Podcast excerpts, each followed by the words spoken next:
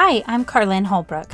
I'm a John Maxwell Team certified coach, teacher, trainer, speaker, published author, and influencer with more than 25 years of global leadership experience.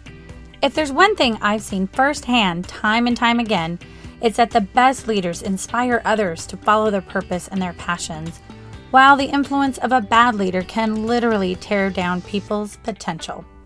Join me for a few sips of leadership tips that will help you become a better leader by first conquering the hardest person to lead you. When I was eight years old, uh, my best friend died. She was okay. She was at school one day, and the next day she, she had a headache, had a brain aneurysm, and she was just gone. She was about 10 years old. Um, I dealt with a lot of death, I think an unusual amount of it probably as a young person. My dad's dad passed away when I was only like three or four. last thing I remember of him, I was in the hospital room holding my dad's hand. Um, he died of lung cancer, which is why I've never smoked. Um, and then when I was in high school, I had two friends that passed away. And actually, my grandmother, who I was very close with, died um, only two days after my brother's wedding, and very sudden as well. Not nothing more sudden though than my father uh, committing suicide that same year. I was 16. Well, I was 17. I just turned 17 in May, and he apparently shot his wife and then shot himself. Don't know why. Don't know anything around the results or anything around the circumstances of it. But um, I also that same year got hit by a car as a pedestrian and flipped up on the car, broke the windshield with the back of my head. Then she slammed her brakes on, and I flew. And I almost went into a coma. Um, and they told me I should have been blinded because the way that my back of my head hit on the glass, and that I had broken my elbow and broken my femur, and then I think another part of my leg.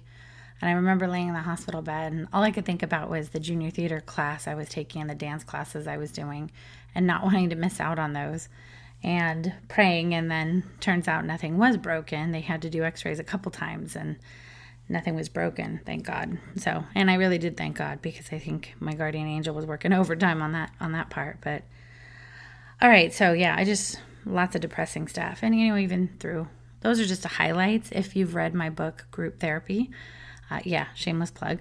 Uh, but no truly um, the book is told from a fictional lens of a character rachel and who has a mental breakdown. I did not have a mental breakdown, but a mental epiphany at some point in my life.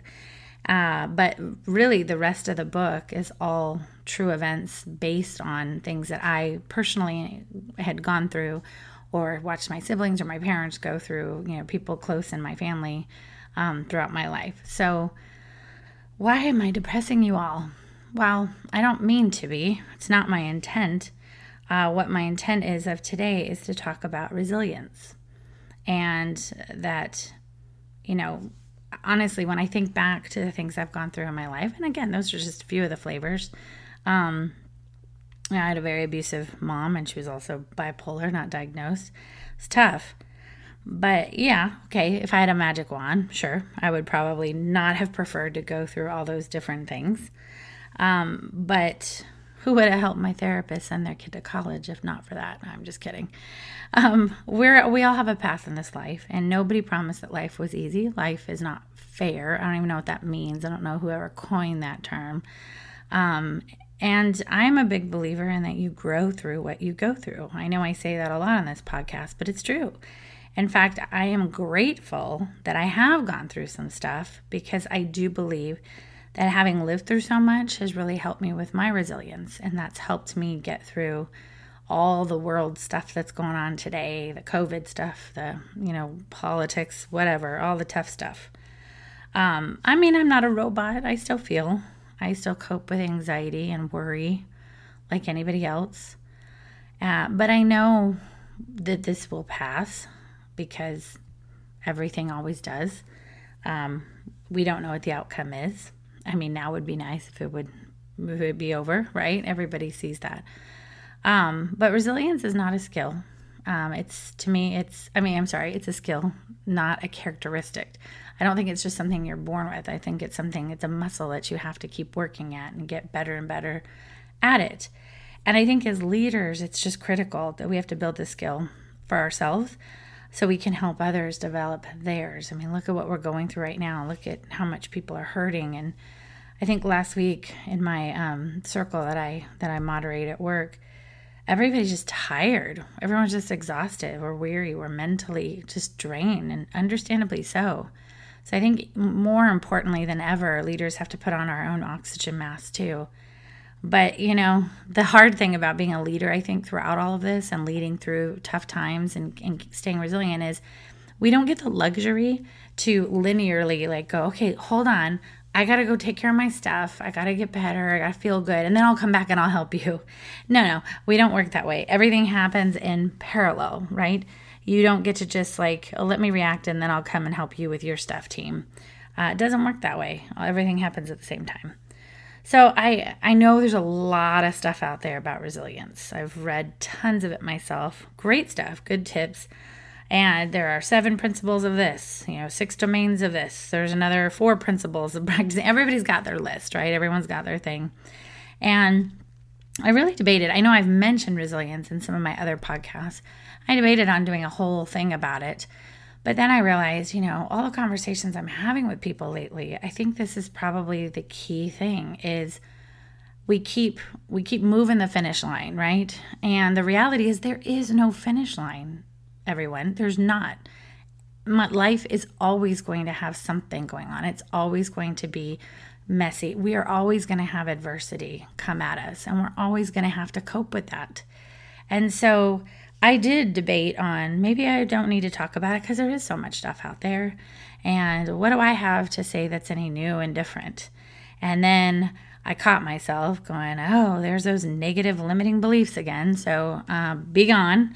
Um, because this is my story, and these are some ways that I um, build my resilience. And I hope it helps anybody that's listening out there. Um, even if it just helps one person, would love to hear from you. If it gives you any any kind of you know capability or ability to move forward and move through.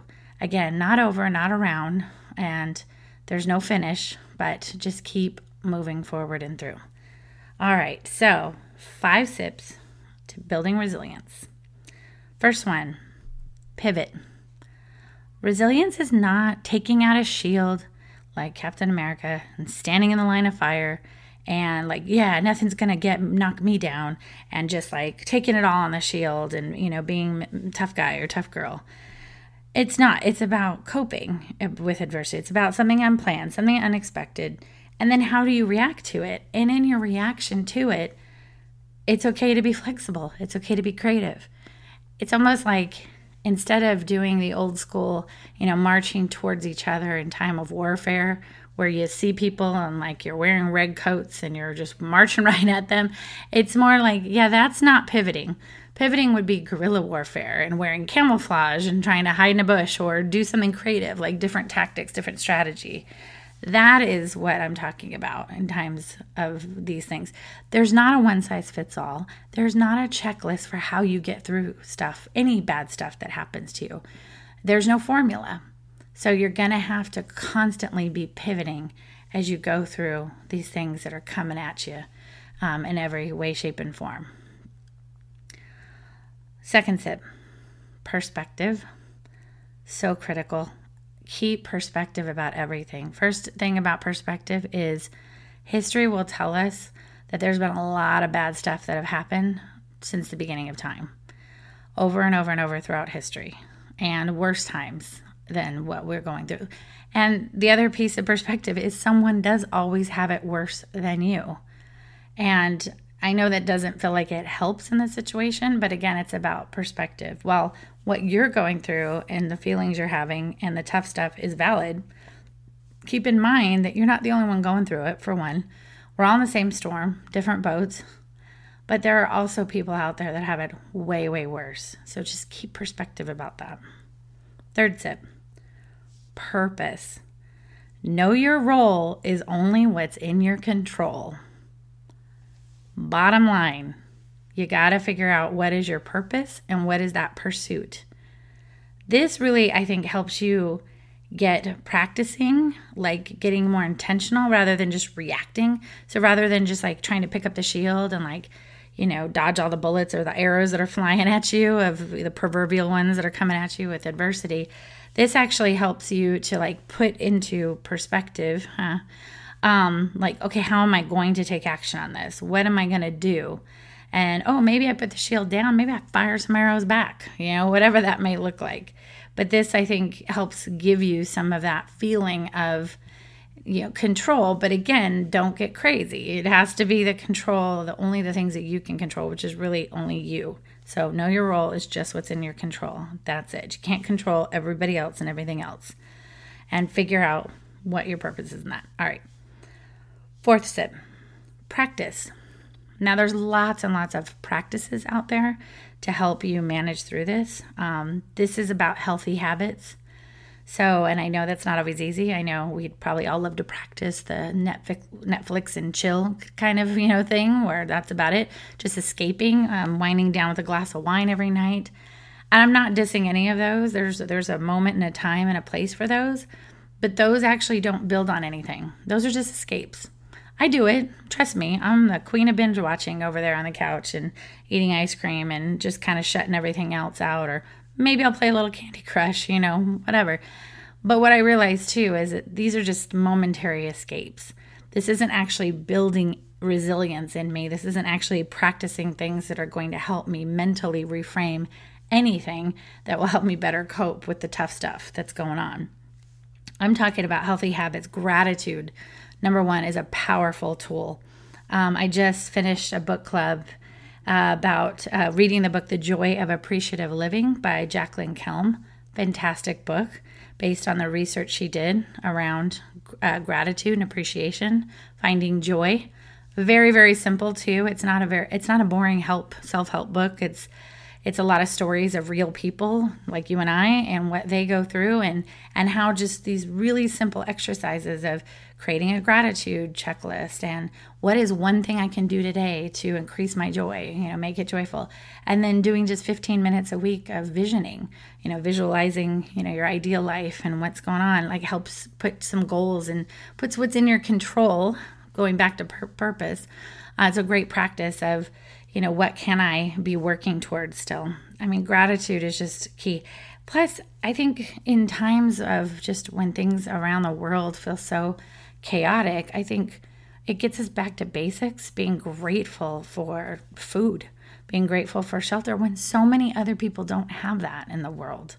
I mean, that's talk about perspective, right? Like, look at what people are going through in other parts of the world, or even in Louisiana with the with Hurricane Ida ramifications or Tennessee flooding or Haiti and what they've been going through. I mean, just look around the world, and I'm just so grateful for food, for shelter, for warmth, um, for people in my life. And just make a list of those things, and those, you know, the wiring in your mind will change. I say a prayer of gratitude every night and every morning. And again, doesn't have to be long and cumbersome. It can just be very simple. I think um, meditation is also a good thing. I know it's tough to do.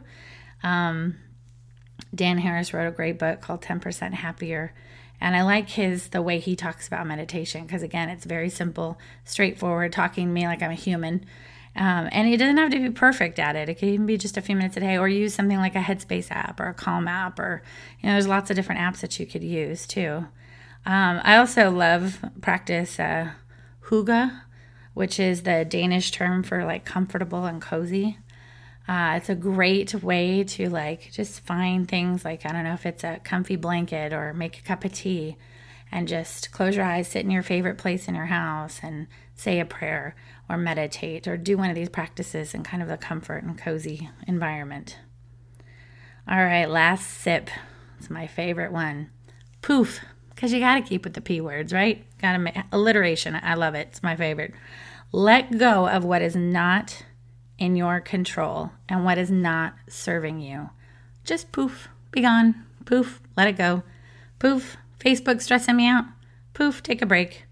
News giving you anxiety. Poof, turn it off. You know, have some fun with it. You can even wave your finger like it's a little wand. Poof. Someone at work bothering you. Deal with it. We're poof, move on. All right, those are our five sips pivot, perspective, purpose, practice, and poof. I don't know why my voice always has to go up when I say poof, but it does.